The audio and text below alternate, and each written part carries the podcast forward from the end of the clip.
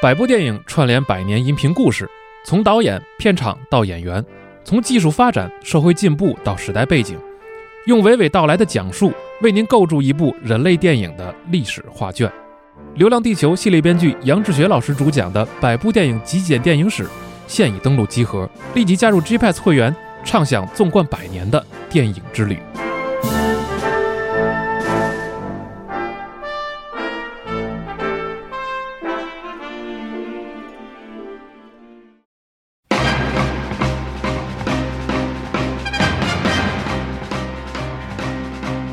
Небо утреннего стяг В жизни важен первый шаг Слышишь, веют над страною Ветры яростных атак И вновь продолжается бой И сердцу тревожно в груди И Ленин 好，欢迎收听最新期的《加流部落》专题节目，我是四十二，哎，我是老白，大家好，我是翻过里谷大卫，好哎，又来了，又来了，啊我们继续我们的这个老中二之旅。哎对鹰击长空，鱼翔浅底，万类霜天竞自由啊！对，嗯，就是这个大飞啊机的故事大哈，飞机，对嗯我们这个都第五期了哈，哎，是第的五，期了。这个其实上期讲到，就是说折腾了一通，来回来回跑，最后还是给送回了，嗯，就是二 这个莫斯科无线电大街是吧？是这的，个就是合着来回来去就没离开这点地嗯方，啊就没离暴开这风儿。雨当中的这个折腾，嗯是的，啊是，可见混乱。其实它还是属于这个苏联内务人民委员部啊管辖的，嗯就是成为第二十九特别设计局。那哎这个地方有一个就是啊，街转角有一个嗯特别有特色的大楼，大家可以看到，就是说啊，这里时间轴上有照片儿。嗯，呃，这个大楼它当时的主体是里面有一个三层的建筑，嗯三层的建筑。那设计师其实就是住在这三层建筑里头，他们的所有的生活就这几年就在这里度就过在了。里头，嗯对，封闭开发，啊封闭开发了。然后呢，就是说它的寝室呢非常的宽敞啊，寝室非常宽敞，它是住在三间寝室里头嗯啊嗯。然后他们因为这个楼，大家可以看到，就是说它有内外两个方向，外侧是对着大街的，内侧是对着里头的院子的。然后设计师的寝室其实是面对着院子，它的窗户都是面对里头。冲里边，嗯对，而行政人员和警卫人员住处的窗户才是面向大街的。哦，对，就是设计师都面向里，等于说嗯外层看内层这样。对对对哦对，就你不能看到外头的情况，你也出不去。是的，对，他们呢作息其实就是非常的有规律嗯啊。设计师通常呢是早上七点钟起床嗯，啊，收拾一下床铺，整理整理寝室哈，然后洗漱、刮脸哎，啊，然后做体操，哎活动一下，活动做体操，啊。我不知道现在大家平常做不做哈，就是说我们反正很多以前单位都就做摆啊，对，就是现在大家可能不太做。对，嗯就是早上会做一个什么第七道广呃第几套广播体操开哎始对开对始对是吧？嗯那个我那时候做第四套啊，那时候是第几套来着？啊第七套吧，第七啊套，第七套、第八套来着？嗯对对然后呢，这就一个小时就过去了哎对，啊，啊。然后八点钟呢，九点钟吃早饭啊。早上吃的呢，以当时的标准来说非常不错了嗯啊，米粥啊，配奶油啊，哦牛奶酒哦，啊，还有当然还有茶是吧？这不错呀是对于俄罗斯人来说，这相个当幸福一个大茶炊是这个 快乐生活的必备的源嗯泉是吧？是的，对上头再扣一扣一大靴子，是的对对。这这我们现在还能买到啊，哦网网上都有茶炊，嗯，嗯茶炊，嗯，就嗯就是一大大茶壶子，是是的有一是的开是关，的你可以把那个水从里呃茶从里头放出来接对对对对着对啊。对对，然后呢，他去办公室的这个时候呢，需要通过一个内部楼梯嗯离开自己的住所，就是你不能去外头嘛。嗯，然后去办公楼上班，嗯，九点钟上班到下午一点钟哦，啊，吃午饭一点钟啊，咱们1点钟吃的比较晚，对，供应两个菜啊，还有甜煮水果哦啊，，营营养还不错啊，营还养还不错，不错很。传统，很传是统啊。然后呢，就是两点钟开始继续上班，哎啊，然后到七点钟下班，嗯嗯、休息到八点再吃晚饭，啊，咱们时间是比较晚一些，对，嗯嗯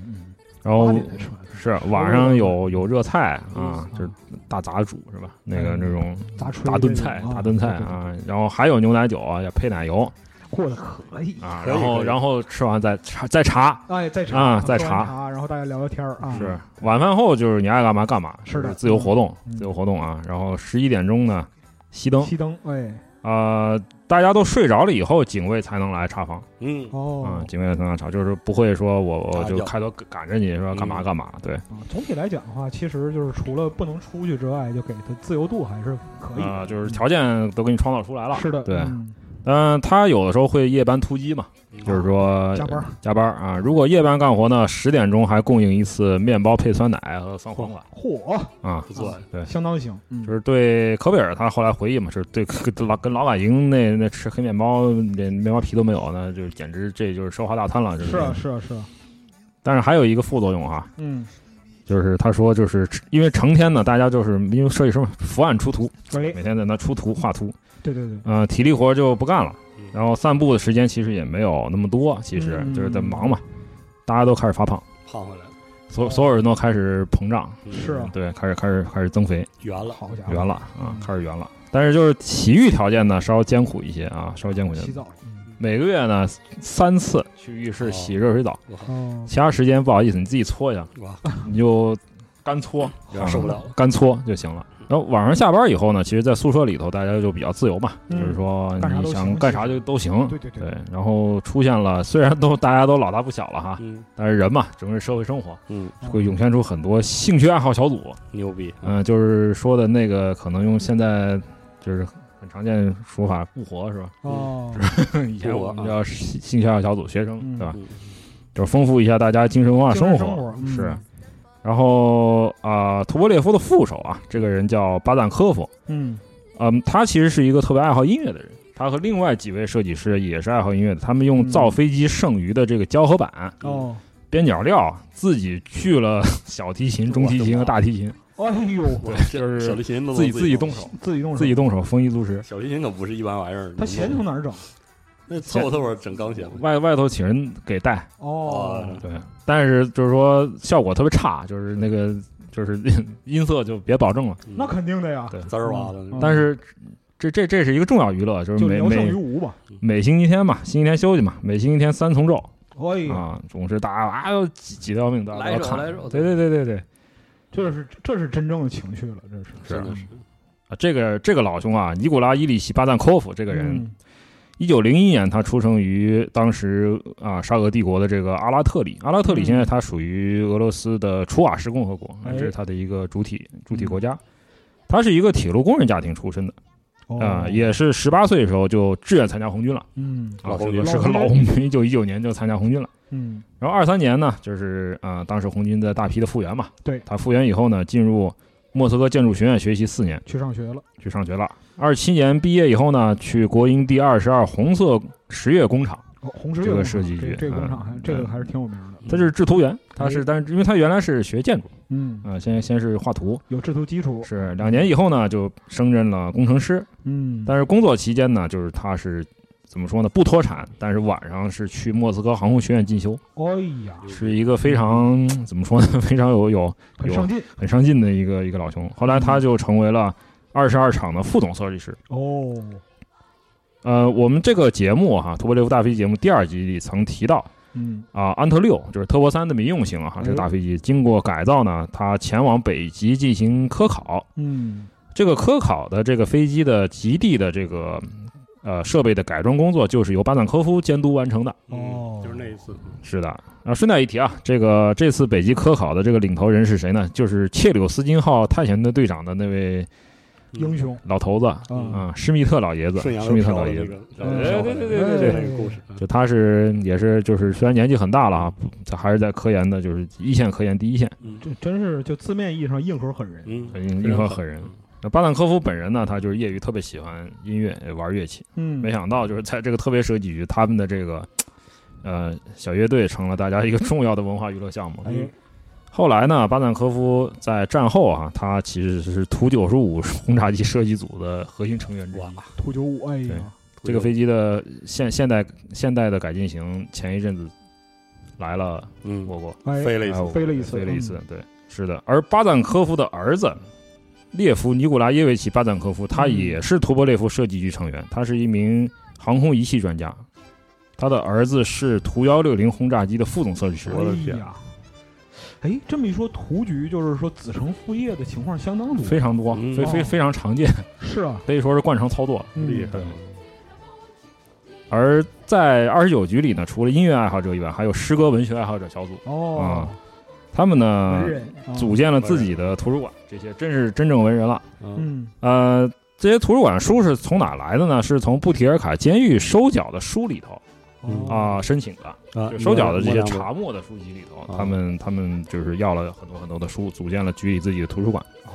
这些查没书籍就是在苏皖扩大化的时代呢，就被这个波及的很多人，可能他就是私人藏书就被收缴了以后，嗯就流到这里来了。管理方呢，他很注意的清除了所有关于原来书主的信息，哦，但是因为啊、呃人总是有疏漏的，是的，其实是有漏网之鱼，少量书籍它上面的藏书破坏在。然后设计师当时他们提到，就是说他们居然收到了布哈林和李可夫的藏书，但是呢，就是说这个书是他们的宝贝，但是很遗憾的是，卫国战争初期啊，他们向后方疏散的时候呢，这些资料不能带走，全部全部遗失，遗失了全部遗失了。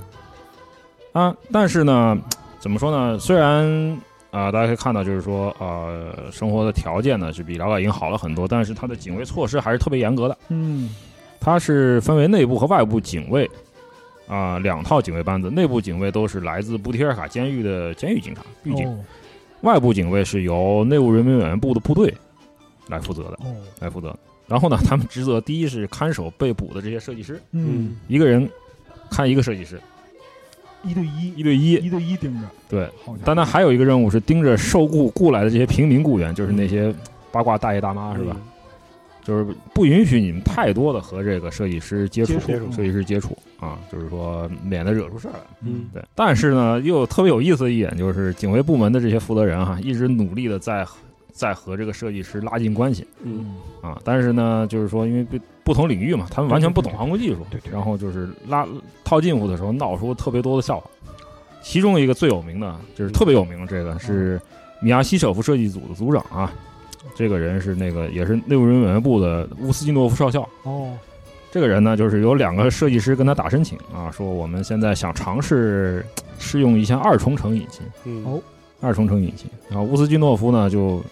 就问嘛，说你们现在用的引擎是几冲程的呀？嗯那个设计师说四冲程。嗯，然后这 这位这位上校呢，他说他不想显得自己啥都不懂，哎对就了，找话，咱这找两句话这个说，故作聪明说啊，嗯那那一下子就搞二冲程，是不是有点冒险啊？嗯啊，呃，你们是不是先搞一下三冲程的？呵，啊然后哎呀所有人都惊了，然后然然后后来局里的这些设计师就管他叫三重城三少重校，楼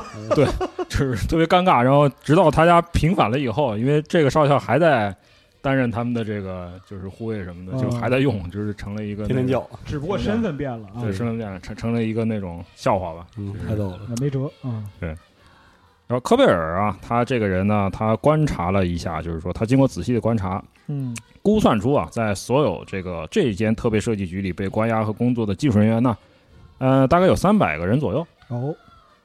他做了个记录，就是说在二十九局里头呢，就是说啊、在这个楼里头一直工作的人至少有一百零二个，嗯，就他能记下来的是一百零二个人。对，现在看还还有一些别的局在别的地方。嗯，哦那一百零二个人里呢，有六位院士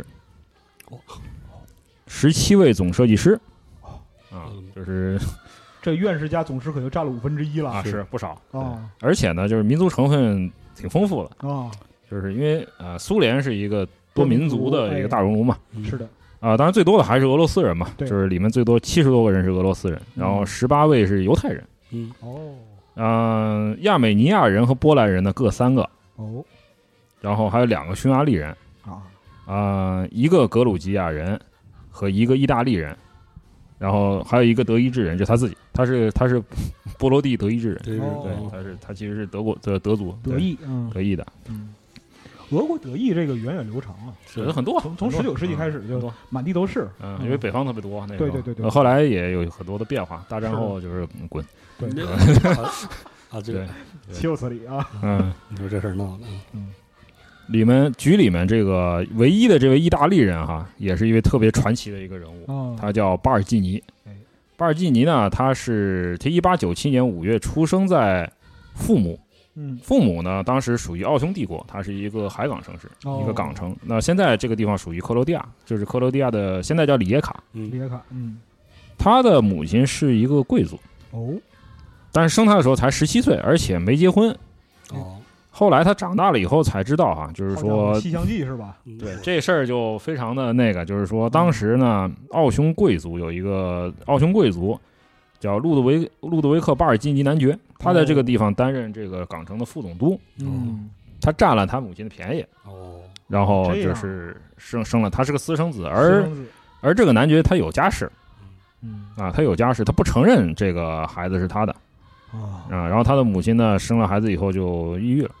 没多久就跳河自杀了，，哦，太就好是逼死了哎呀，啊。后来呢，这男爵就事儿闹得非常满城风雨嘛。了是，就勉强认了啊，勉强认他做自己的儿子嗯啊哦，指定他为继承人，但是根本就不管他，就把他丢给家呃那个宅子里的园丁去抚养。嗨，就还好呢，就是这个男爵的老婆，男爵夫人心里比较好哦啊，还比较照顾这个这小孩儿，还虽算然是是私生子，也没有就是恋爱没怎么说，那对，就是说给他给他供他上学啊，什么都有，嗯对。然后，一九一二年啊，他就读文理学校的时候呢，嗯这位巴尔基尼他观看了俄罗斯的飞行先驱哈里顿·尼卡诺洛维奇·斯拉沃洛索夫的飞行表演嗯啊，哦，他就迷上了航空。嗯，然后呢，一次大战爆发以后，他就进了军校啊，哎进了军校。一次大战爆发的时候，他正好十七岁哦啊，就进了军校。一九一六年毕业，被委任为奥匈帝国的军官。哦，嗯，对，奥匈帝国军队的军官我刚想问就是说他进军校的时候是哪一边儿的？是嗯，而且他第一次上战场是跟俄国人打仗哦，他是送上东线跟俄军作战。齐活，嗯，而同年呢，一九一六一九一六年，俄罗俄俄军呢发起了一次非常成功的战役，就是布鲁希洛夫攻势，哎，把这个同盟国打得屁滚尿流，是的，然后奥匈帝国军队被抓了四十万 俘虏，他就在，他就他就是四十万里边儿，有幸是在这四十万里其中之一。嗯，然后他被送往俄俄国远东的这个哈巴罗夫斯克的战俘营哦，关押，但是在这个地方，他第一次接触了俄国的新生力量，他接触了布尔什维克，哎，也是就是命运的机缘巧合啊，是的从欧洲的这一头送到了送上那远个，东那一头说到，对对。去远东嘛，嗯，是，然后顺带一提，就是他的这个，就是让他迷上航空的这个斯拉沃洛索夫啊啊，啊，这位老兄后来呢，他也是苏联时代的一个著名飞行家，嗯，他参与过很多就是航线规划建设哦啊，，航线规划建设，但是就是也很遗憾吧，在苏环扩大化的时期呢，他也被自己的同事诬告。嗯，啊，因为这个这个人他有很多法国朋友，哦，然后就是他的这个同事被捕和诬告他是法国间谍，里通外国，里通外国法国间谍，结果他真的被逮捕了。哎，真被逮捕了。结果呢，就是这个诬告他的人在劳改营见到他了，嗯嗯，他后悔了。这个诬告者后来向他忏悔，嗯，然后获得了这个老兄的宽恕以后，那个人就自杀了。哎呀，对，而颇有古风，是嗯就是，说，嗯，是还是怎么说呢？历史时确代悲实剧是反映出很多人的复杂的这个是的，复杂的本质吧，是真的的是。嗯，而斯拉沃罗索夫后来呢，被指派到 另一个特别设计局工作，哦，在卡累利亚共和国啊哦，在卡一累利个亚对，后来呢，一九四一年就在那里去世了，嗯就去世了。对，而巴尔基尼啊，巴尔基尼在一战结束后哈、1一九二啊零年才回到家乡。哎，然后这时候发现他父亲就是这个巴尔 巴尔基尼这个男爵老哈、男爵啊啊已经带着万贯家财跑回罗马去了嗯，啊，去过着花天酒地的生活，好家伙，润了，润了润了，然后就是纸醉金迷，嗯，而由于这样的生活经历哈，你觉得他会对自己这个父亲和父亲代表的这个阶层有好感吗？不可能，不可能 啊，不可能，看不上这个贵不族，可能不。可能他虽然他后来也去了意大利了，嗯，对但是他不碰他父亲的一分钱，嗯，他跟他父亲决裂了，他就自力更生。他在米兰的工厂当工人啊，哦，然后帮人开车，嗯哇，跑跑滴滴，是不是可那个帮人开车贵运族后货裔，然后是啊坚决选择这种就是劳动阶级的生活，是的，嗯然后自学苦读。二二年呢，他考进了米兰的这个工艺学校，嗯，啊，学习航空技术。而他其实是在一九二一年啊，就加哦入了意共，意大利共产党。嗯但是呢，当时意大利的环境是非常压力非常大的，因为哦当时墨索里尼啊，他的国家法西斯党非常猖獗，是的，非常猖獗，就是说经常在街头，比如袭击这个共产党员，哎，袭击这个就是说跟他们政见不同的人。对。而巴尔基尼他是有军队从军经验的，哦所以他就志愿加入了这个共产党内部的护卫队，哎，保护党内成员就是不受这个法西斯党族的侵扰，就斗是争其实就是保镖嘛，保护嗯保保镖护别人，嗯就是说街头啊什么的，是那个。而在一九二二年的这个热那亚会议期间呢，呃，之前我们这个红军建军节目里也聊到嗯哈，就是在这场会议上，就是苏联外交人民委员高尔基·瓦西里耶维奇·基谢林，嗯，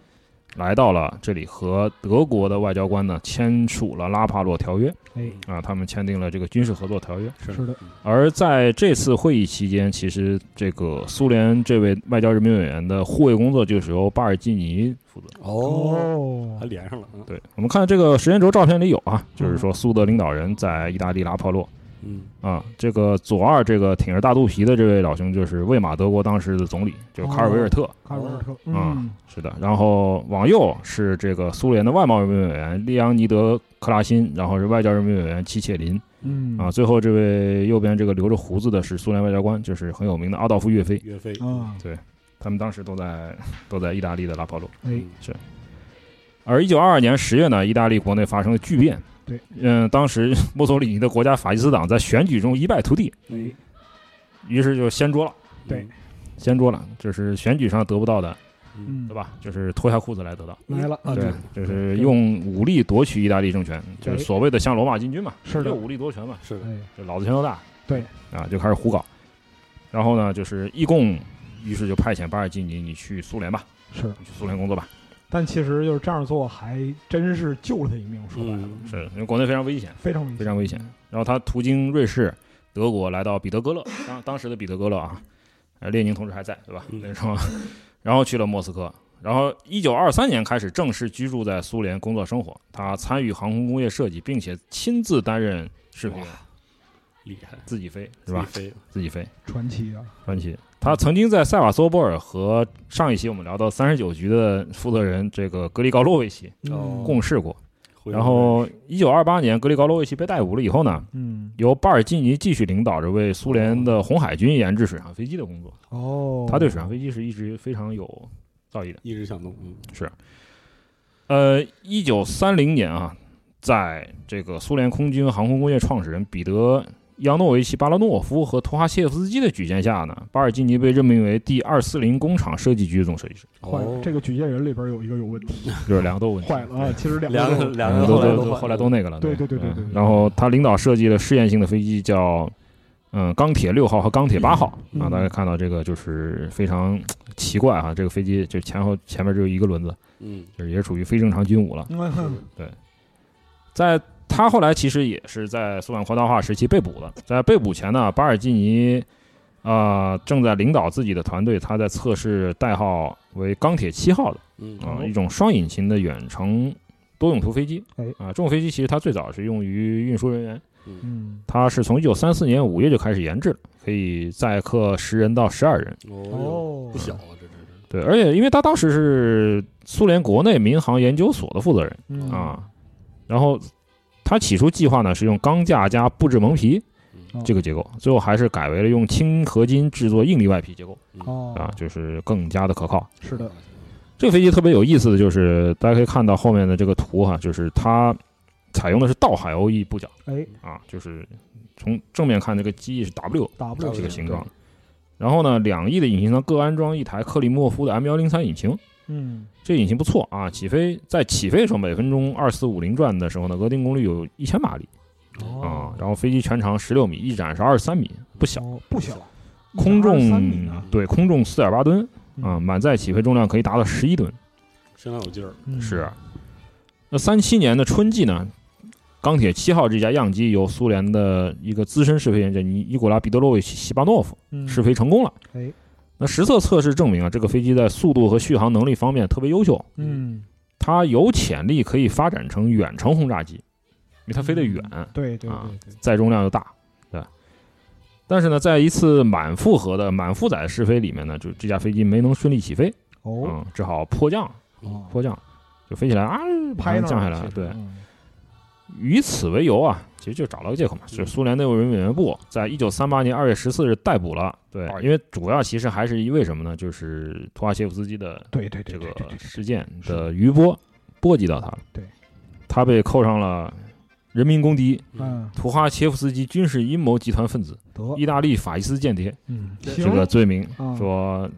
判处十年有期徒刑，剥夺政治权利五年。就最他最不能忍受的就是听到指控他出售军事机密给墨索里尼分子，嗯你他妈对，然后就是这属于侮辱人了，就是是你啊这个简直是终极侮辱，就是这位老义工党员在法庭上就是目瞪口呆，嗯，就是说他因为他坚决反对墨索里尼，对呀，啊为了这个他才离开意大利到苏联工作，奉献了十五年的时间。是，然后你现在他妈的的说我是墨索里尼分子是吧啊对？呀，然后在法庭上就是当时啊、他原本俄语就说的不是特别好，啊，于是，在法庭上他居然就开始用意大利语激烈争辩，嗯标其实就是用一语标脏话了，估计对，啊就是完全不理解是怎么回事，对，嗯。然后，一九三八年春天呢，他也被押往这个博尔谢沃。嗯博尔谢沃就是那个小型的那个劳改营，后来加入了图波列夫团队，一起到了无线电大街。嗯，他开头是在幺零三项目哦，啊、后来去了托马谢维奇的幺幺零项目。嗯，但是呢，呃，他运气也不大好吧。就是托马谢维奇的这个项目，其实是所有的这个这个设计局里面四个啊、五个设计组里面最后一个被释放的。哦他们在一九四五年才被释放，哦，而巴尔基尼在战后被释放后，其实他主导了一系列特别有意思的飞行器，我们对这次就不展开了。哎他其实我我觉是得是就您比较喜欢的那个，对嗯，他其实是苏联地壳飞行器的先驱。而巴尔基尼被逮捕以后呢，呃，钢铁七号这个飞机的这个修改和改进工作呢，就由他的副手接下来。这个副手也是一个挺有名的飞机设计师，就是弗拉基米尔·高尔基耶维奇·叶尔莫拉耶夫。嗯，而一九三八年的八月二十八号啊，由谢巴诺夫和马特维耶夫，这是副驾驶，哎以及话务员拜库佐夫，他们三个人呢，驾驶这架新的样机，完成了从莫斯科去新飞罗伯尔再回莫斯科的不着陆的飞行。啊，哦，飞行距离有二千三百六十公里。很厉害，然后十月六号呢，他们再次挑战，又从莫斯科出发，经过巴统和敖德萨，嗯再飞回莫斯科，啊，飞了十一小时四分钟。我那个时代人就对于长距离飞行这种痴迷，还有就是勇气，真是了不起。我是，呃主要是为了扔炸弹。啊，是啊， 是嗯那他这次不着陆飞行是完成了是三千八百公里。嗯，最后，在一九三九年的八月二十八日呢，这三个人又驾驶钢铁七号从莫斯科起飞啊，嗯经过斯维尔德罗夫斯克、塞瓦斯托波尔，再飞回了莫斯科。哦呀，他飞了十二小时三十分钟呵，啊，完成哎了五千零六十八公里的高速高速不着陆飞行。对对对对对，就证明这个飞机完可靠全性是很好，可靠性非常好非。常厉害，然后苏联空军说：“哇操，这个来点儿啊，来点儿来点儿，啊！”对，然后来点儿他特别满意苏联空军。嗯，于一九三九年的七月二十九日呢，他要求莫叶尔莫拉耶夫以钢铁七号为基础，把它嗯发展成远程轰炸机，嗯它代号就是德波二四零，德波就是远程轰炸机嘛对对。对要求制作两架样机，嗯，但是呢，你想把民航机改成轰炸机也不是那么简单的事儿。对，你机身需要重新设计啊是的，然后换最新的克里莫夫 M 幺零六引擎，但是这个引擎其实要到四零年下半年才投产，所以它现在的这个样机用的是 M 幺零五啊，嗯就是没有添加机械增压器的这个是的型号。到了一九四零年的五月十四日呢，德国二四零的样机成功的试飞了啊，其实这其实也是得益于巴尔基尼做出的这个基础设计的这个贡献。嗯，那么上级在进一步测试期间就直接批准啊，在沃罗涅日的十八工厂就直接投产。开造，直接投产开造，嗯，嗯，以伊尔马拉耶夫的姓氏呢来命名这种飞机，这就是著名的叶，E 二，叶二，叶哎二，不是战雷的这个我在站台里开了好长时大间，家朋友们一，代神机，哎呀，是的，对，如果就是没有体验过叶二四吨炸弹这块儿的 朋友啊，可以可以感受一下，那个时候我经历过，嗯太舒适了，非常非常邪门儿，神奇的飞机，嗯，这个玩意儿非常邪门儿啊，就是就也就这一波啊，这一对波莽过去，你就给我上 天，就是嗯特别特别逗这个飞机嗯，当时是要求在四零年内呢完成七十架啊，然后呢就是下了个大单，一九四一年内再到八百架啊，但是其实呢是四零年的十月十七号呢，它才完成了所有测试和细节改进。到一九四一年内，其实它产量特别小，它才生产了七十一架嗯，七十一架，当然也有一些安装了这个啊柴油引擎，也柴油引擎。呃，我们后面会提到这种飞机，它在卫国战争初期啊，它参加过很多场具有特殊意义的战斗，嗯因为它是苏联当时非常可靠的一种远程远轰炸程机重轰，其实是对，嗯所以后面我们会提到，就是轰炸柏林，哎，就是他也参与了。对，后来因为卫国战争爆发，工厂向大后方转移，而生产资源当时在战争初期呢，需要大量的像伊尔二哎，强基机去倾斜。所以 E 二其实它后来呢生产量一直不大，它在一九四二年全年处于停工状态，它没嗯就没造造没造没造，因为没办法，大一家二前线就不到了，啊前线都打成那样了，是是吧？这个还是需要调配一下。对对，一九四三年呢，才开始重新制造，然后换装了查洛姆斯基制作的最新的那个 H 三零嗯这个柴油引擎。最后在一九四五年停产的，其实它产量其实不大，它嗯一共生产了四百六十二架吧。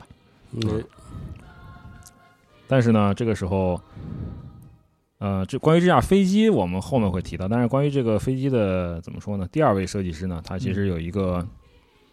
嗯，跟图波列夫的设计团队不大不小的一个关系。哦对，因为伊尔莫拉耶夫本人呢，嗯、英年早逝吧，对他一九四四年患上了斑疹伤寒，哎，去世了，这个他病当时很才嗯猛，才三十五岁，是才三十五岁。呃，他的设计就后来就由苏霍伊接手了，哎，而他的遗孀啊，就是伊娜伊凡诺夫娜科腾科娃嗯，啊、继续留在单位工作。他的遗孀是一位英语翻译，嗯嗯，是位英语翻译。那么在卫国战争胜利后啊，一九四六年呢，他结识了克罗廖夫。哦，当时克罗廖夫的婚姻呢陷入了危机，哦因为因为克罗廖夫和他的夫人文曾季尼这两个人都是在自己的领域各有成就的人。哎嗯克罗廖夫是一火箭引擎嗯，专家，对是的而文曾季尼是医学专家，是是 的，他们都忙于工作嗯，啊，没空太多的去经营自己的这个家家庭庭。生活，嗯而克罗廖夫这个人更是出了名的花心萝卜哎呀，啊，然后他就他就开始出轨啊，哎呦有好像瓜就戏是说开始哎呀开始对和 这还这有个瓜，啊 这，讲飞机还有瓜，哦讲飞我机还有瓜啊，有开始瓜开始，追求伊尔马拉耶夫的这位遗孀，哎啊呀，然后就是文曾季尼勃然大怒，啊，离婚啊，他妈离婚的啊，过不下去了，啊！一九四八年就和 科廖夫离婚了，真离了呀，离了离了。啊，而这个事件对这个他们的女儿的影响也很大，嗯他们的女儿就是娜塔莉亚·希尔格耶夫娜·科罗廖娃嗯，啊，当时孩子把他爸的照片全扔了，嗯 然后嚯就是后来。也比较疏远这个自己的父亲嘛，嗯但是后来他经过了苦学哈，他和自己的母亲一样，成为了苏联非常有名的外科医生。医学专家，是的，，他现在还在世，嗯哎，现在还在世。祝老太太健康，对嗯嗯而一九四九年呢，啊，科罗廖夫就迎娶了科腾科娃嗯，啊，但是婚后呢，啊，这个老兄还是到处沾花惹草，怎么他妈这有完没完？这人对啊怎么这样？就是。行吧，而一九五二年啊，文曾季尼也重组了家庭，嗯，他的对象是谁呢？是科罗廖夫的在这个喷气动力研究所的同事，以前的嗯，同事，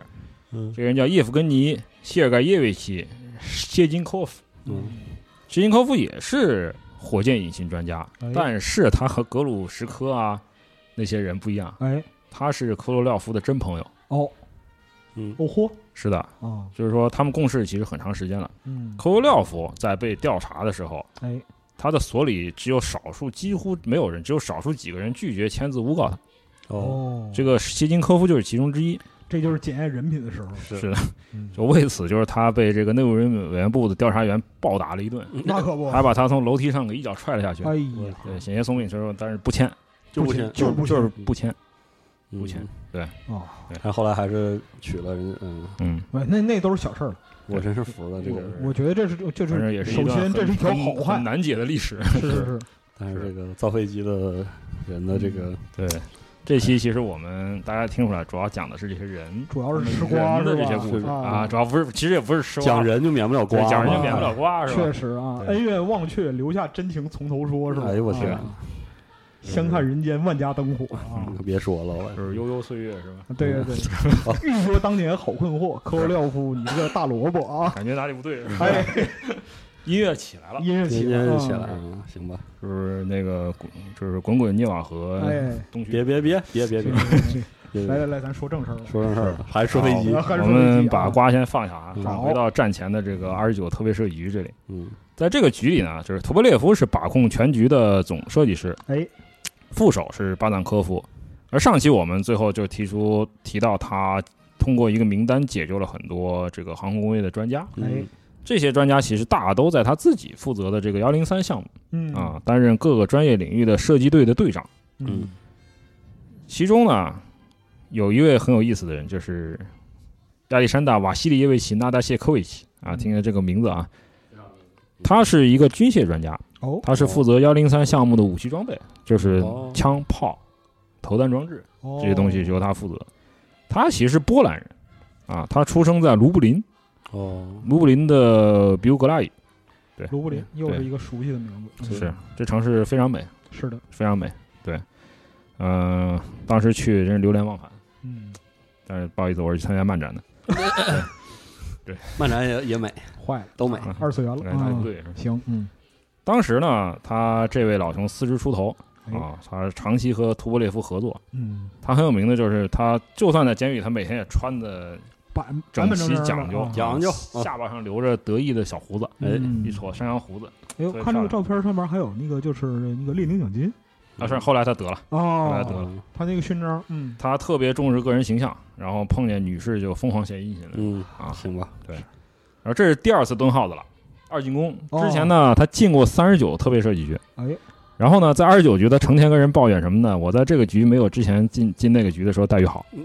啊。他是这么说的，您知不知道啊？嗯我每坐一次牢，待遇就降低一大截行，啊。在三十九局，首长给我安排了一个装着电话的单间办公室，啊也不管我怎么用啊，嗯啊。可是我们这里啊，我们亲爱的格里什卡，格里什卡，对嗯他，虽然也给我一个办公室，嗯却要求我不许往家里打私人电话，啊，像话吗？哎，对，在像话吗？嗯对像话吗？像话吗？嗯是啊，在三十九局我还有通行证，对我我想去哪儿就去哪儿。是啊，但在这里老他妈有一个白痴看守跟着我，哎，嗯，对，就是差不多得了啊。嗯是是是，我您是整天成天想着跟家里保电话粥吗？还是闹一会儿够了，你知道吗？哎闹腾够了啊？啊对，就是格里什卡是谁呢？格里什卡其实是这个二十九局的总负责人，嗯这个人叫库彻波夫，哎，他叫格尔基嗯，啊、格里什卡其实是一种昵称吧，就是对女性化的昵称，哦，格里什卡是女性啊，呃，是一种对，就是听懂了，就是库彻波夫酱是吧？啊？ 开始了啊，一种不展 开了一是吧？一种很奇特的小这种很魔术奇特的对啊进行了一波娘化啊， 就是的各种啊阴阳怪气。是吧哎，这个老兄他是个乐观主义者，啊就是他他认为啊，就是说虽然现在大家都关在关在这里，但是一切都会变好啊，啊。国家需要飞机，飞机需要我们来设计制造，所以不用担心，大家不他们不会枪毙我们的，啊，是吧？把我们枪毙了，谁给他们造飞机？嗯是吧？对对对对对对，这个人呢，就是说从他的专长设置炮位，嗯，哦，从特波一、哦特波三的炮位，到后来图四、哦，图十六这些飞机的哦，炮塔，啊，我最喜欢的东西都是他设计的。著名的尾仓炮塔，是对，如果呃，听众朋友，如果你有你有兴趣去小汤山，北京小汤山的航空博物馆嗯，参观一下早期型的轰六轰炸机哈，哎就可以看到那些小蘑菇头炮塔啊，嗯就是的就是嗯纳大谢科维奇设计的。哎，你们现在已经不用图十六了吧？啊 我靠，又来了，又问又问，哎，又问啊啊，又又问，问差不多得了是吧？哪壶该去哪壶啊？ 哎，行，然后呢？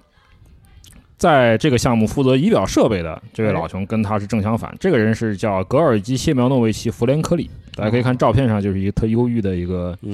特别有诗人气质的这么哎一个人，是特别忧郁是是嗯啊。尤尤其是这个就是眼睛和眉毛都是下垂的，啊对，就是愁眉苦脸。对嗯哎，他，他呢，就是弗兰克里曾经任教于莫斯科航空学院的啊，他是一个教授。啊，在局里呢，大家称他为什么呢？拉比，嗯，好家伙，就是夫子、老师的意思，嗯犹太人的那个对，进学教有点师儿，对，对，就是他经常忧心忡忡的用这种超现实的精神嗯来悲观来预想未来，好家伙，总觉得就是说，大家总有一天会被送回劳改劳改营，然后集体嗯枪毙。嗯，对我们我们早晚是要吃子弹的，不是今天就是不是今天就是明天啊对嗯反正这二两千预定了是吧？啊是。然后这个老兄呢，他除了工作以外的闲暇时间，他除了睡觉以外什么都不干。哦哇，对，就是成天睡觉，哦，挺好的嗯呀，挺好的，养成天着蒙蒙头大睡。然后呢，他的同事们就说，以后我们就把弗连科里作为睡眠时间单位，嗯哦啊，一个弗连科里里等于，睡二十四个钟头啊。好 家伙，一般普通人每天也只能睡半个，半个，对，嗯所以我觉得他们局里这半个个弗，连科里很幸对福，他们他们局里乐子人很多啊，是是是，就是还有各种魔怔人是吧？对对对对对，这个这个魔怔是到了一定程度啊，挺逗的这样啊，嗯，下面就要介绍一位。就是有名魔怔人，哎就是阿列克谢·米哈伊洛维奇·切尔尤姆金，嗯，他是空气动力专家，哦他其实也是局里的这个头号强度专家。哦，就这个人，就是别的别的不说啊，记性好啊，记忆力超群，嗯说脑袋里全都是过去陈年陈芝麻烂谷子的奇闻异事，嗯，讲述是本领一流，嗯然后是设计局里无可置疑的头号段子手。人形就是光终王终呗极是吧？终极巨魔，嗯就是老巨魔太好啊了。这这个这个是个奇人啊，就是他嗯一八九五年呢，生于莫斯科的一个教员家庭。哎，一九一四年从文理学校毕业后呢，进入圣彼得堡的理工学院嗯，哦学机械制造。好，呃，一战爆发以后呢，他志愿参军，加入了沙俄的航空部队。嗯哇然后呢，一九一五年去了茹科夫斯基门下嗯，学习航空理论。然后一九一六年四月呢，正式在前线啊，就是升空作战开始。他哦当时是沙俄的少尉开始打了，啊、大战期间，他出击过一百四十多次。啊嗯哎他主要担任的是呃侦察，就是侦察呀、炮兵火力校正啊、嗯呃护航啊这些任务。嗯，呃，俄乌内战结束后呢，他进入了这个叉机，哎，他进入了叉机，和很多同事一起啊，再次从去茹科夫斯基嗯门下下学习啊，学习。老师一看，怎么又是你？又是啊他，然后他曾经就是特别得意的说起啊，茹科夫斯基晚年，这老先生晚年坚持自己教学、自己监考。嗯，嗯，结果他们这帮学生啊，看准了啊，你老先生你老了是吧？年纪大了呀，年纪大了，嗯哎，看你是不是眼耳眼花耳背啊？嗯，哎，那行，那我们考试就互相顶替，哎好家伙，就是说每个人来负责自己擅长那门课，嗯，就是你擅长什么，你去帮我们所有人考。你擅长空气动力学，你考这个；嗯哎对对对对对你擅长结构，你考这个。是嗯是你妈高中生行为啊！嗯是吧太逗了，所以呢，就是你多大了？就是 对你几岁啊？到底嗯 说，所以精通这个就是前面这位纳达谢科维奇啊，这位波兰人哈，他精通武器，嗯所以他就替所有人考军械。哎哎，结果呢，茹科夫斯基他不糊涂，嗯，就是当纳达谢科维奇第三次溜进考场，好家伙，企图第三次啊第三次这是哦企图蒙混过关，就是他要考好几个人嘛，啊就对是对对对，哎，他刚坐进去，然后茹科夫斯基就对在座所有人说：“哎，真奇怪啊，这位老兄在我今天在我这儿考了三 回了，哎，公开处 刑，逮一个正着哈，公开处决。南村幼童弃我武力哎，是吧？是，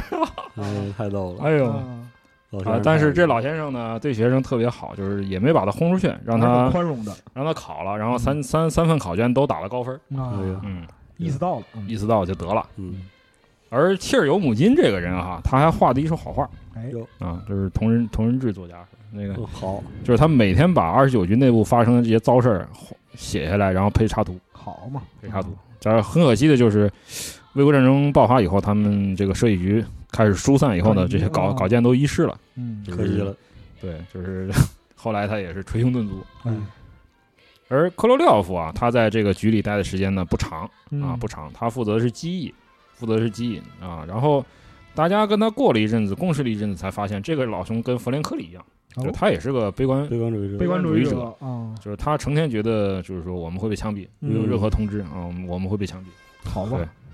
但是他没工作太久就被调走了。嗯后来大家才知道有被枪毙了啊，啊，大家以为把你出事儿了吗？是的他说不是，调到搞火箭的特别设计局去了哎，嗯啊。火箭局，嗯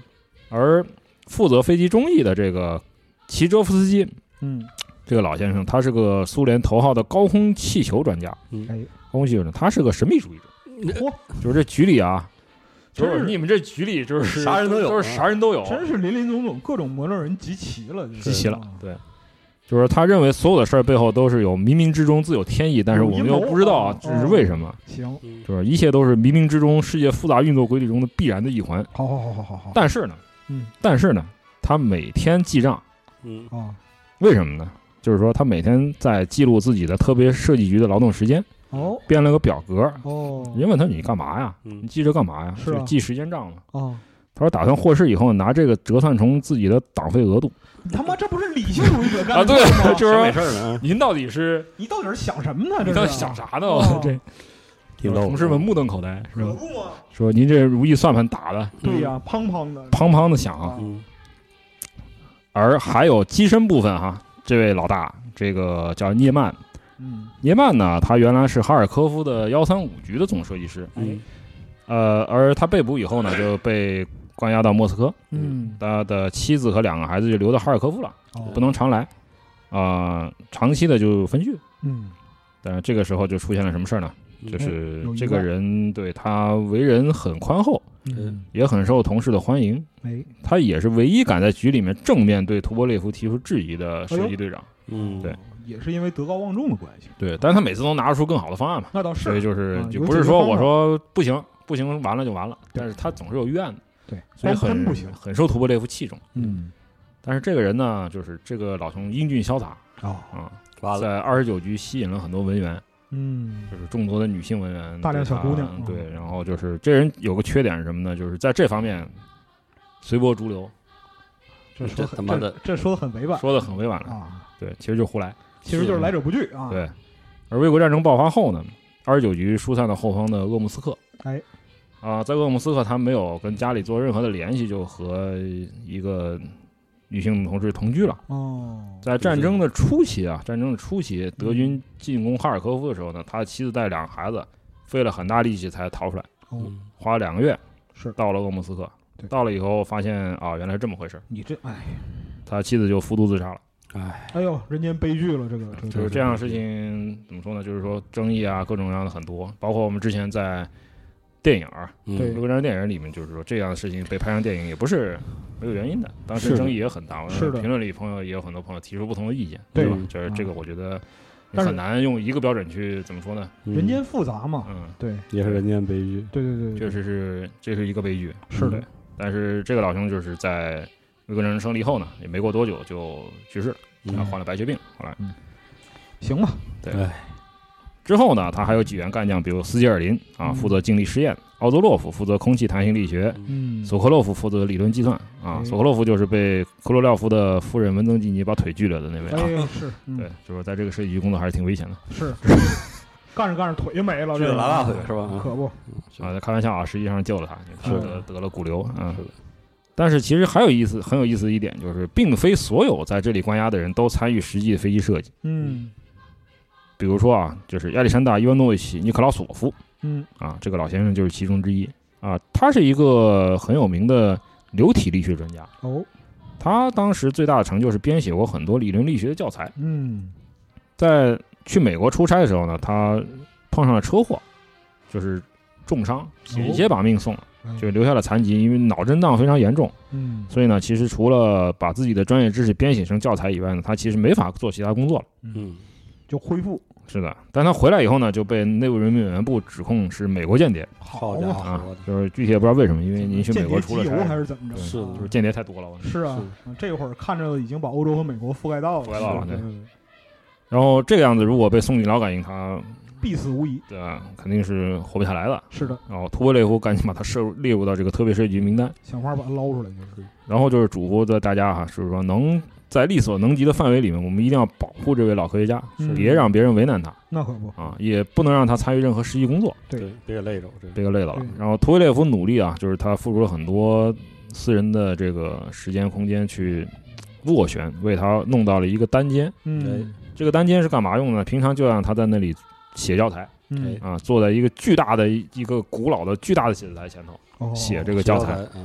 啊，然后总算是让这个老人度过了艰难岁月。嗯，但是这个老先生他他还是放心不下什么呢？就是他被抓的时候呢，家里的猫留在家里了。哎哎呀，呦，这老这老先生是个猫奴，哎得练个啊猫奴惦记，天天惦记，惦记着。后来还好，就是图波列夫也是个猫奴，好，然后就是嗯有共同语言。跟他说不要担心，你嗯你的猫呢是被你们家的厨娘带走了。嗯，啊，还照顾着呢，哎啊，然后后来就是大家都释放之后呢，图波列夫先接他到自己家里暂住，让人嗯照顾着，让家里人照顾他。嗯，后来呢，又在高尔基河的河畔动用了自己的资源，给他安排了房子，哦，把这个小猫和他的厨娘呢也接回来了。都安排好了，是，然后问那个内务人员委员部说啊，你在特别设计局的大写字台在不在？说在，你给给他我拿拿回来，拿啊嗯过来，然后再放在这个房子里头，让他继续在这里编写教程。真好啊，是老先生算安享晚年。虽然安享晚年吧，是大的，家可以看这个图片里有图列夫和猫啊，呃，和小猫在一起，嗯这个 心里柔软的一部分是吧。是是的嗯又想起了大卫老师贴的那个，就是著名的语言学家和他长达七十年的起床气啊，对愤怒的这个嗯 愤怒的语言和学家和他的猫是吧，是的始终一起出现在纪念碑上。哎，但实际上，在一切背后就是只有图波列夫本人他自己承受的巨大压力，是就是说主事儿的人，他要面对现实的事儿嘛。对，嗯，他很少向其他人透露。后来呢，就是说，呃，大家在闲谈的时候啊，嗯，就是深夜科贝尔加班的时聊候，天儿啊，他走进来了，说问你你好吗？说我好，嗯，说你怎么样？那图波列夫说我不好，多不好，嗯说怎么啦？说后来才知道，就是他被捕之后呢，他的妻子就是尤里亚·尼古拉耶夫娜，嗯，曾经跟他一起去美国出差游说，就是弄来了这个里二飞机的，嗯嗯嗯，那个进口许可，是吧？嗯，他也被抓了，哎，也不知道关在哪里，然后也联系不上自己的孩子嗯啊。然后就是，而图波列夫本人被捕之后呢，其实也吃了很多苦头。嗯他在卢比扬卡被关了很久，后来才被转入到这个布提尔卡监狱。嗯啊、他说还好没有人殴打他，嗯，但是呢，但是侦讯员他讨厌，就是说让他一直站着，嗯哎呀，不许坐，不许坐，就是你站着，站其站两天。这个其实嗯也是刑罚的一部分嘛。是的，就是是说招不招供，说你你是怎么把这个飞机图纸卖给梅塞施密特的？尼玛呢，这是对我估计梅塞施密特在德国疯狂打喷嚏是吧？是谁他妈吗又惦记我是吧？我想梅赛施密特本人如果面对这个场景的话，也会果断的说一句“关我屁事儿”，嗯吧？是，就是各种就各种不可理喻吧。是对的，嗯，就是说不说就让他一直站着，对因为图波列夫他也说过我很胖，对他很胖，长时间站着让他很难受。对是后来他说当时他他最开始就是难受啊，特别难受，他说想想效法这个耶稣，嗯，要不要先宽恕这些混球啊？哎呀，啊，就是因为钉上十字架的时候，不是架上七言有说嘛，父啊对宽赦免他们，因为他们所做的他们不晓得。对对对对对对，但是后来呢，就是老先生转念一想，操你妈，不能这样，训道，对嗯说不能这么算了，是的嗯说我要坚持到真相大白那一天，看看你们这帮混球怎么面对我。绝对不能怂，嗯对是的，就是根据图波列夫自己的理论哈，就是这样的信念支持他度过了这个这些难关。嗯，他嗯清楚的知道，就是大部分问题是人与人之间的问题是的，啊，啊，科贝尔后来他回忆到啊，就是图波列夫的行军床其实就在他的这个就是大厅啊，就是茶几这个大厅的角落，嗯，两侧是他的两侧的行军床是叶戈尔和弗连克里。哦，每天晚上呢，就是这个角落都聚满了人嗯啊，大家在这里讨论幺零三项目的技术问题。嗯，呃，图波列夫就特别可爱， 他通常就穿着心爱的托尔斯泰衫，啊，就是那种套头的那种衣服对对对啊，对和暖袜子嗯，盘腿坐在坐在床上，他喜欢盘腿坐，盘腿坐啊，嗯就样子看上去就是土耳其苏丹 帐下的大卫希尔，嗯好家这种伙，感觉就是感觉是，就他魔幻，你知道吧？就是说，如果是中国人形容的话，就是一大弥勒佛跟他说，对对对对对对对对，就是感觉，哎，就是说，呃科贝尔称他为说他特别像那个阿拉伯传说里的山鲁亚尔国王，哦嗯就是我们就是山鲁佐德来给他说这个故事灵异啊啊，。当然，这个说的不好不会被拖出去杀头啊。是的，啊对，，但是进展受阻呢，就要听他叨叨，嗯这叫叨叨。哎，啊，碎碎念。对，而因为出于保密目的，寝室里头呢是禁止设计师用纸的，哦，而大家就在他的图波列夫床底下藏了块胶合板好，啊，晚上就拖出来，然后就用这个软铅笔，用这他个就用软铅笔画在图，板子上解决各种问题，就是大家说有什么意见啊，我这边我这个 feature 要改一下是吧？嗯嗯，有什么需求要改吗？ 嗯我是操吧改需求血压提需上求血压上来了啊是吧那可不对对啊改需求啊，嗯在解决他们的问题就是靠这个软铅笔和这块板子，嗯然后时不时的还来一句骂人话，啊那可不不，列他，行嗯，对，就是妈大家呀大家都知道这个习惯啊哈，但是这个这个习惯并不是说真的要和某人的母亲行周公之礼，哎，是是是，嗯而是口头禅啊。是，但是其实很感慨，就是他们在这么糟糕的环境里边，就是都个个都是带队之神，然后嗯就是专业的精神仍然是是支是持的着他们去做就是这些奉献的事情，是的，实在是太了不起了，只能说很钦佩吧。很钦佩，很钦非常佩非常钦佩。而提到的叶戈尔这个人啊，谢尔盖·米哈伊洛维奇·叶戈尔，他其实是独波列夫在二十九局的另一个得力助手，嗯就是两个人他们是相互扶助度过很多难关的。哎，这个他们被抓在二十九局工作的时候，叶戈尔还年轻嗯啊，他一九一四年出生哦啊，他出生在罗曼诺夫卡的农村，九一四年，那其对实很多人都已经那个在茹科夫斯基那儿上学对去了，对都都在那儿代考了是吧？对，都替考去了啊他八岁起就搬到坦波夫啊，住了十年嗯啊。他是在铁道学校毕业的，所以他最早是在坦波夫的列车修理厂当机修工，哎，后来呢才逐渐接触到航空设计。一九三六年，他从莫斯科的奥尔中尼启泽航空学院毕业后呢，嗯就成为了二四零工厂设计局的设计师，嗯其实就是这个呃巴尔基尼的同事。嗯，战后呢，他还和图波列夫继续合作，他主导了之前我们也提到啊，图九十五、哎，图二十二、图二十 M 这些飞机的开发，还有图幺五四和图幺四四冷两战个经科技典啊都，是经典。而总的来说啊，他们这么多就是苏苏联航空界精英，他们集中在这个项目里，这是到底是个什么项目呢？嗯幺零三项目其实是在一九三九年正式启动，它是一种高性能战术轰炸机。嗯具备俯冲轰炸能力哎，哇啊。在图波列夫的项目组内部，它称为五十八号飞机。嗯五十八号飞机就是接着说，五十七号工程后边是啊 但是没有安特了，就是他哎没有权利来用自己的姓名来做前置，啊，没有了。嗯，就是说，在设计局层面称它为福波，嗯其实就是战术轰炸机。哎嗯战争轰炸机。当时托列夫回忆啊，当时自己在构思这个五十八号飞机的时候呢，他当时正被关在布提尔卡监狱。嗯，这个他关押的这个牢房的号码就是五十八号，哦，就是我在五十八号设计五十八号时候巧了，嗯巧，了。而这个飞机呢，它计划两安装两台由啊、多布雷宁苏联隐形专家啊嗯弗拉基米尔·阿列克谢耶维奇·多布雷宁设计的这个 M 幺二零特科这个风冷的二十四缸引擎。嗯，这个引擎其实是在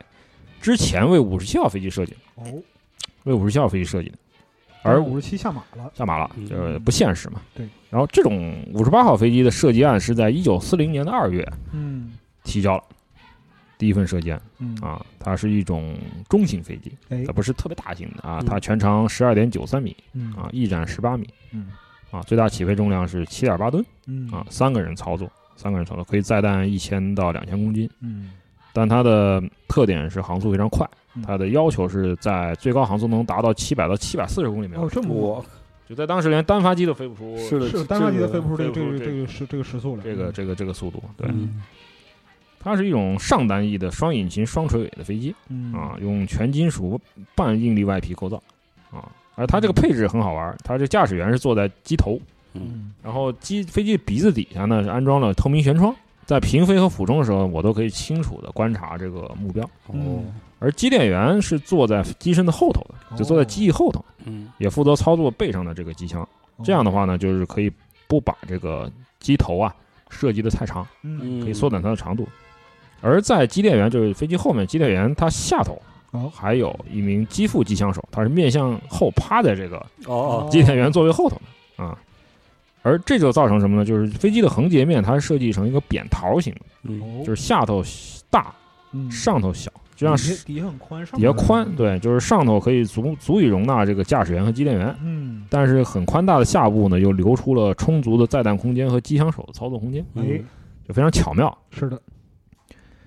但是这个时候他们面临一个实际问题，就是说，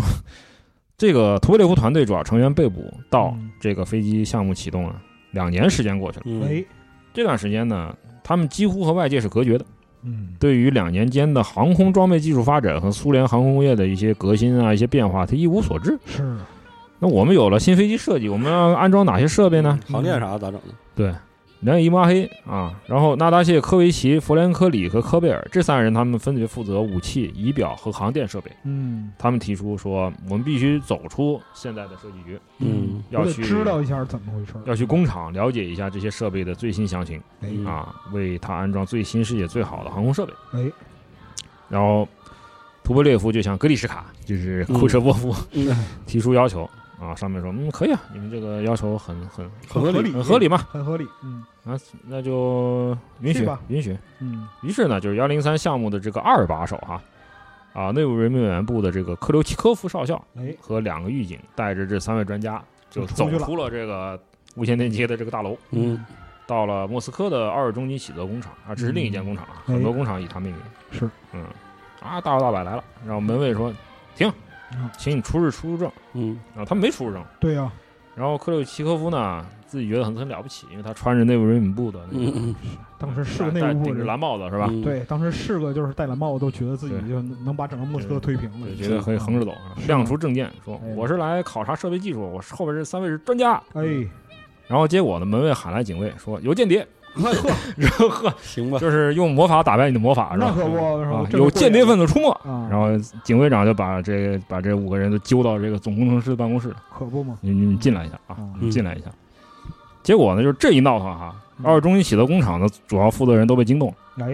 说你都干嘛呢外头？是啊，嗯怎么闹去了？闹哄怎哄么的，回事啊？对，后来大家来到总工办公室，嗯，结果呢，就是说，因为这些专家他也是航空设备专家嘛，嗯大家以前都认识。嗯，他们看到就是消失了两年，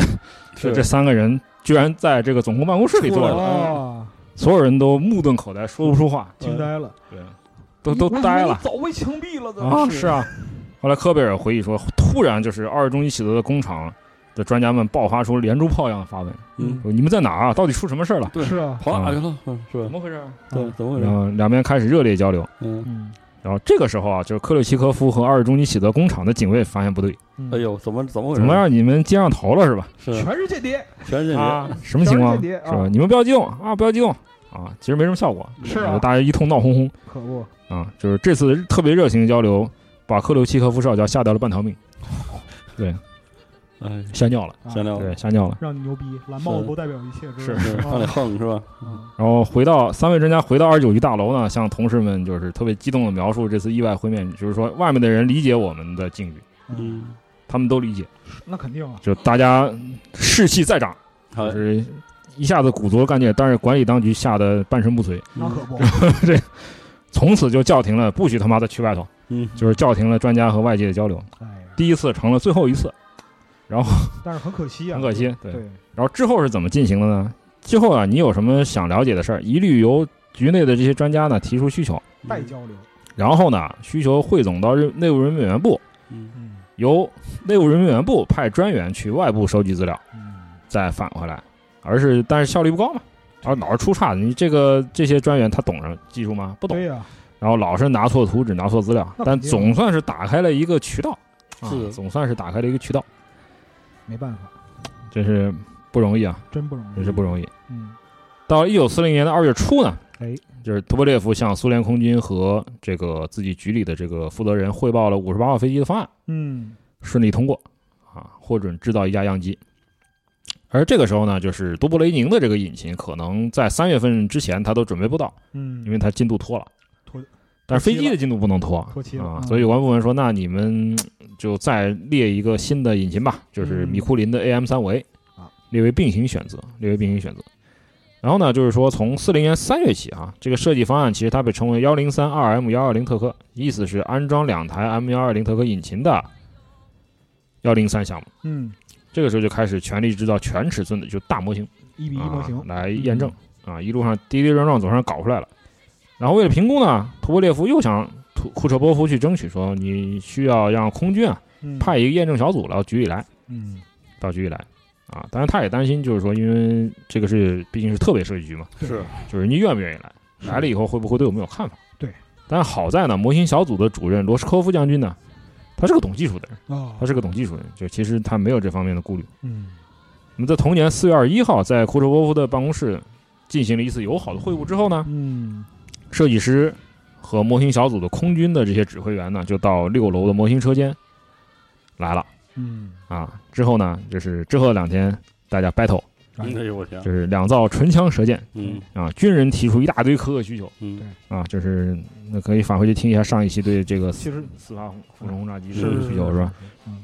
而设计师寸寸步不让，拒绝妥协。是你说傻逼所以啊，你听听你说的话，对啊你听听你说的话，啊，你听听你在说什么。对你你再听好听，家伙，哎呀你再，想想你这个需求是吧？哎对呀，哎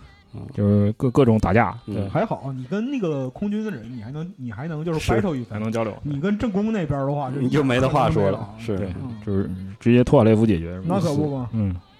然后就是争争执啊，两天之后呢，逐渐让位于理智。我估计是大家都累了，可不，而且都飞脑机这缺玩意氧。儿，说实话，你飞在天上也不是对，能随你心意的，对呀就是起不来就是起不来啊，来飞不起来起就是飞来不起来。对，呀，嗯，现实一些，现实是现实一你些还啊是你还是要唯物一点儿，是的，是加上罗斯科夫的争取，那么飞机的模型终于通过了验收。嗯，但是按照惯例哈，在局里举办一次酒宴前来庆祝。嗯哎，在酒宴之前呢，内务人民委员部的领导们挺身而出，确实说我们来吧，是吧？哎和军人们一起入席，而设计师们则被带回了宿舍，嗯，哎呀，领导们还是不容易啊，对是吧？让可让不啊，先喝，先喝，先喝领让领导先喝，是的，嗯嗯，到一九四零年的八月三十日呢，苏联空军就正式的批准了幺零三项目，批嗯，准幺零三项目。那同年六月呢，苏联航空工业人民委员部又正式批准说，你们这两种引擎的样机啊，可以并轨的试制，哦可以并轨的试制。首先呢，由幺五六厂在十一月先试飞安装米库林引擎的样机，啊，而二号、三号样机安装多布雷宁的引擎啊，分别要求你在四一年的一月和三月必须得飞了啊，嗯，不飞不行了。下不会次不命行啊令了，是的，其实呢，就是装米库林引擎的这个样机，其实在四零年五月，就你还没批的时候，我们就动工了，就动工了啊。项目组在八月，其实他出的是总图嗯，我预判说了是总你预图判啊，啊，我预判了你预判。是对，在第一架样机制造的时候呢，它的引擎又被升级了，嗯，替换为米库林 AM 三七，哦，这是一种液冷式的这个新式引擎，哎对，然后就是它有可以达到一千四百马力的额定功率，嗯因为它飞要求飞得非常快嘛。是啊，但是这个引擎呢，后来也对这个项目造成了非常多的麻烦，更多的嗯麻烦，对。但是其实，在整个 R 九局里头，进度最快的项目是谁呢？其实不是幺零三项目，嗯，而是佩特里亚科夫领导的这个幺零零哎，幺零零这个项目。就是当幺零三的这个项目的样机一九四零年五月开工的时候呢，嗯幺零零项目的样机已经飞了二十三次了。哦，其实贝特里亚科夫在这个时候，他已经是一位独当一面的总设计师了。是，大家可以看看照片上哈，这个人呢也很有特点，就是他个子特别的不高吧，可以说墩墩的啊，，敦实，特别敦实。他就是，嗯、我们之前介绍过他的生平，哎，他什么苦活累活都干过，是。他的身体壮得像头 野牛一样，嗯，然后他的脸啊，就是面面庞很方阔，嗯就是看上去根本就，就你很难说他是，就是说当时科贝尔称他为就很像是一个牛仔，嗯，就是西部开拓时期的那种，就是一哈是吧？硬就是那汉种，硬 汉就是那种红脖， ，Ralph Knight，红脖硬汉，红脖硬汉，对，哎，可能出现在《荒野大镖客二》里也不足为奇，是吧？是就的这种感觉，啊这要是在陆军序列里边，就是战斗工兵，你知道吗？对对嗯就看着特凶残、特凶悍那巨种，猛，啊就是随时，时站起来把你打一顿那种。哎，对对对对对，但其实呢，就是人不可貌相。嗯，佩特里亚科夫这个人特别腼腆，哦，性情特别的温和，温和，温和哦，而且他从来都不靠自己的权力和权威来压人。嗯，他是一个非常怎么说呢，体恤自己的同体恤事和下属部下的领导。嗯，他从来没有对下属大声嚷嚷过，哦，也从来不在领导面前告下属的状。哦，真难得，嗯，但是遇到压力的时候，他会全力为下属顶住。嗯，好领导，靠领导，嗯领好导领所以导他的团队呢，就是在设计一百项目的时候呢，他的团队凝聚力很强，嗯，所有人都很努力。哎，因为就有一次啊，就是他的助手，这个人叫伊扎克松嘛，嗯，听到图波列夫批评佩特里亚科夫，哦因为幺零零项目因为很多原因嘛，嗯出图慢了嗯，啊，就是出图慢了，你这个这是 这个怎么回事啊？延期了嗯啊，怎么回事？就找佩特里亚科夫，就说瓦洛贾就是他的爱爱上，称嘛，嗯，图要按时出，哎，这不但关乎您的获释，也决定了整个项目组能否获得自由嗯啊！，您得严格一些啊，嗯，是吧？这次延误的这个某某某某和某某啊，就是李大猫、张大狗、王小明，是吧？嗯，是吧？？是不是要对他们采取一些处罚措施呢？哎就是说他们导致了整个团队的进度拖慢嗯了。你得有奖惩啊，对，结果就是佩里亚科夫就脸涨红了，嗯，一句话也没说，哎但他最后也没有处罚这些出图慢的下属哎呀，厉害啊，。是好人，嗯，对，是一个很有个性的人啊，嗯而且他在局里头啊。就是和他就是形成鲜明对比的是米亚西舍夫，大家嗯可以看米亚西米亚西舍夫这个老兄的照片啊，嗯帅的一批，嗯精致啊，对，精精致，精特致，别精致，对，，嗯他们两个人就是磁铁的两极了，等于是，就是米亚西舍夫英俊潇洒，嗯，穿得特别他妈时髦，嗯，哎，特别爱出风头，帅小伙，帅小伙对，特别帅，特别精神。然后是的佩特里亚科夫就根本不在乎这些东西，嗯，就是他那个有一次有一个设计师进到他的办公室，就发现他在那边睡觉，哎，然后他袜子上全是洞，嚯，就不知道谁。嗯后来发现我操，贝德良科嗯是是是您啊！嗯，而且他平常很少说话，哦沉默寡言，有时候一天一整天一句话不说，哦，所以局里人称他为闷蛋。哎呀，对，闷蛋就是所有在开会的时候他从来不说话，嗯，开会的时候从来不说话就，做就坐着坐不说，就坐着嗯就坐着。，但其实呢，就是这个人他的观察力是非常强的，他哦总是能快速敏捷地捕捉到这可能两个小时的破会里面要点就那么三个，嗯啊，我把它就集中在这儿就对行了，把它捉出来以后嗯，准确传达给同事，一样嗯办事效率非常高。是啊，而他的这个幺零零这个项目哈。就是是在一九三八年就启动了，嗯，它的用途是拦截高空轰炸机。哎，比如说当时得知就是德国正在研制荣克斯、荣克斯八六、嗯亨舍尔幺三零，哎，哎这些啊，这些其实它是高空飞机都发展出侦察和轰炸两用的这个型号。嗯，这些飞机实用升限大概有一万两千至一万五千米，嗯，非常高，很高，所以你要对它进行拦截的话，就需要一种高空战斗机。是所以苏联空军呢，对它提出的初期要求啊，就是要求在万米高空作战嗯嗯，啊，很快提升到一万一千米哎。而在高空要保证这个工作效率呢，需要舱内增舱内增压的这嗯个技术是，舱内增压达到技术一万米以上，你加对每加一千米都难上难加受难受对。嗯那么从一九三九年起呢，这个项目组的推进就非常稳步啊，嗯就是佩特里亚科夫担任总设计师，机身是普提洛夫设计的，嗯然后起落架是萨佩金设计，而增压座舱是彼得洛夫负责。嗯，那么它的电装系统是由耶基巴里扬和斯克良斯基这些年轻的设计师来负责。嗯到了一九三九年的五月七号哈、就是幺零零项目的总图呢，就是和啊、全尺寸模型呢都提交哎，啊，同时批准制造样机啊。这个飞机呢，就是说它是一种下单翼双引擎双垂尾的飞机，哎，两个人操作，采用全金属的应力外皮构造啊嗯。它计划安装两台克里莫夫 M 幺零五引擎啊嗯，然后呢，这种引擎其实是要为它安装这个，嗯，各安装两具涡轮增压器的，嗯，各安装两具涡轮增压器的。要求是什么呢？在一万一千米的高度，最高航速能达到六百三十公里每小时，嗯，非常快。三十公里， 630哎呀，然后它你要能追得上这些轰炸机嘛？对。而实用升限要达到一万两千五百米啊，但是它的增压系统呢，可以在万米高空维持舱内等同于三千七百米高度的环境压力，嗯嗯，而它的标准航程呢有一千四百公里，而你如果超载燃料的时候，可以达到极限航程是两千四百公里。哎，性能非常优异，是的，它的机鼻啊，就是机机飞机头上啊嗯，安装两挺施瓦克机炮和两挺史卡斯机枪，来了，啊火力很凶猛。然后另外还有一挺自像呃后方的自卫机枪。嗯，还能够进行战术轰炸任务哎啊，战战术侦察任务。所以幺零零项目呢，大家称为它称它为什么呢？索特卡，索索特卡是一百俄语里一百的意思，意思是百号、百式、百对事百百事号、啊百式对。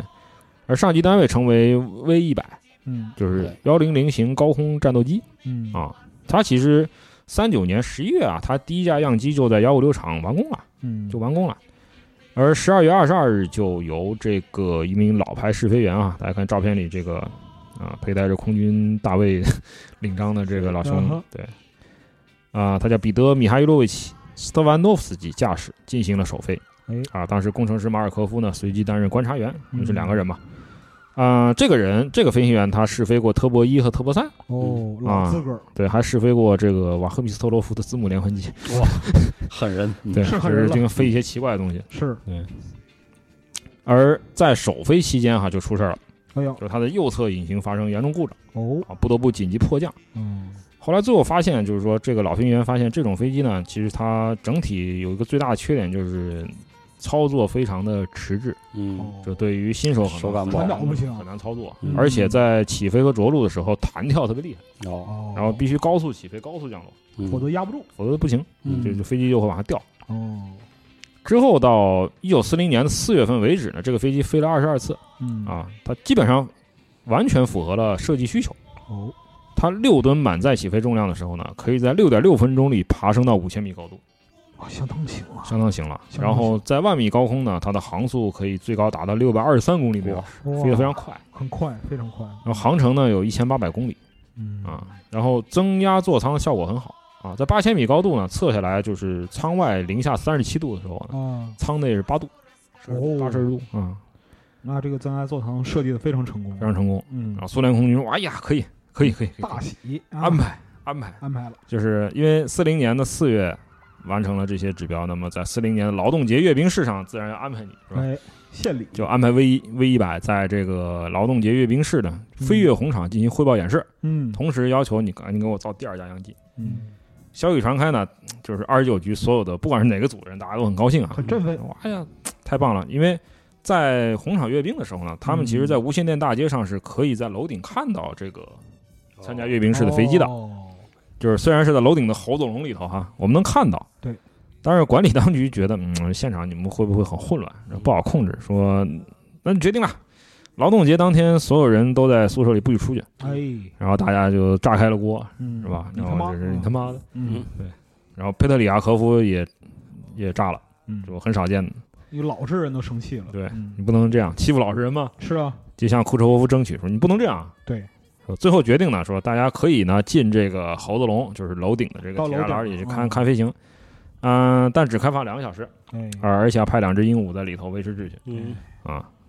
OK，没问题。好，然后劳动节当天呢，就 四零年劳动节，莫斯科天空非常晴朗，哦特别好啊，天空作美。然后设计师们早早的涌进了喉咙，哎，因为人太多，大家都挤在一块儿，嗯，就是人挤人。结果最惨的是先进去的两个看守，两只鹦鹉，给嗯急的里边儿，他们最早进去，然后被被挤在最里头的铁栅栏上了，啊就贴在栅栏上，啥也干不了啥也干不了。然后他们当时说，大声的哀求说：“行好，挪动一下，出人命了，要急死了，啊，有急死了，嗯啊！我才不管，根本没人理他 们，是吧？确实， 挤扁了。”嗯啊，就很快大家就看到，就是在特维尔大街的很有名的一个火车站，就白俄罗斯铁路总站嗯啊，，上空出现了空军的大机群。哎，然后呢，就是说，因为它是个汇报献礼表演，所以对它这个飞机是要进行一定程度的表演的，哎，就是说，啊、这架 V 一百啊，这个嗯样机它涂成全银色，哎嗯，呀，嗯，铝色，带劲然后就是对，喷着这个红星，然后从下方高速爬升追赶这个机群。哦呦，帅，非常帅。结果呢，设计师们远处发现不对呀、说这个飞机，因为它侧面看是一个非常漂亮的一个海豚式的那对种对流线型嘛，对对说底下怎么回事？说机翼下头有一个什么黑东西耷拉着，嗯，多个东西呢，说大家都很这是奇怪，这啥？嗯，然后飞行表演很快结束了，所有人都很紧张，然后哦看守们也不说到底出啥事儿。哎，然后到了五月三号，嗯过两天呢，才有平民雇员啊，八卦八卦先锋来了啊，哦，偷偷告诉大家说，我操，说你们的这个飞行员就是试飞的那个啊，斯特凡诺夫斯基这个马大哈，哎，他起飞以后忘了收起落架。嗯好家伙，可这可这是要出大事儿了，这是要出大事，就是以最高速度，就是挂着起落架完成了通场表演，所有人都吓得一一屁股坐在地上，屎都吓出来了，好吗？我说因为你最高速度啊，六百多啊，对呀，六百多的时候，你这起落架铰链很有可能会折断啊，折断，然后对啊折断起落架如果砸进红场的主题台，完了，完了，我的妈呀，完了，这个楼都给爆破了，你知道吗？对啊，这还了得，这还了得？这还了得，对吧？然后顺带一提啊，就是。啊、当时在图波列夫他们被捕前，佩德里亚科夫负责的这个安特斯二，就后来的嗯特波七、四发轰炸机呢，也参加了当时的红场阅兵式。哦，啊、这架是编号序号是四二幺六，嗯，但其实呢，就是空军派来的特波七其实是两架，嗯那另一架是四二幺幺号，那为什么没有他们没参加啊嗯，那个呃，就是阅兵式哈，嗯是因为阅兵式前一天，由葛罗莫夫这个老兄的机组操作飞往契卡洛夫机场的时候呢，发生了故障。嗯他是和这个 V 一百是倒过来，他主起落架放不下来，哦，被迫机腹迫降而损坏了，哦，而损坏了。那么阅兵式结束后呢，就是特波七呢，第一批六架特波七啊，正式交付给苏联空军的第十八航空师、嗯，第十四重轰炸机团的二中队。哎，啊，这个这个部队其实是驻扎在这个啊基辅特别军区啊，嗯在基辅附近的鲍里斯皮尔军用机场哦，啊，这个它开始现代化了。另外两支中队和一就是一中队和三中队呢嗯，装备的还是旧式的特波三，这不三，哦旧式的特波三，嗯就是说在可能局里就是佩德里亚科夫、图波列夫不知道的时候呢，他们之前设计的这些飞机呢，也纷纷的投产了，投产了，进入了部队。嗯，对，但是他们仍在这个局内的高墙深院里面哎呀，主要是日以因继为夜这的工个作。信息不同步，这个对于设计师来说实在是太要命了。是是的，对，那么这次成功的试飞和幺零三项目的获批，会不会对他们的命运产生决定性的影响呢？嗯，其实这些事情，我觉得我们应该留到下一期节目。哎，好，哎呦，刘又又是包袱，好哎嗯好啊，行啊，行，对，我们下期会继续讲述这几个设计组的命运。哎，这期人也多，事儿也多，飞机瓜也多多啊嗯，飞机也多，还有飞机魔怔上人、吊乐子人也多，是的，尤其巨魔很多。非常充实的一期啊，是，行，行，那我们下期继续我们的这个大飞机的故事。哎，下期再见，下期再见，谢谢大家，拜拜。拜拜。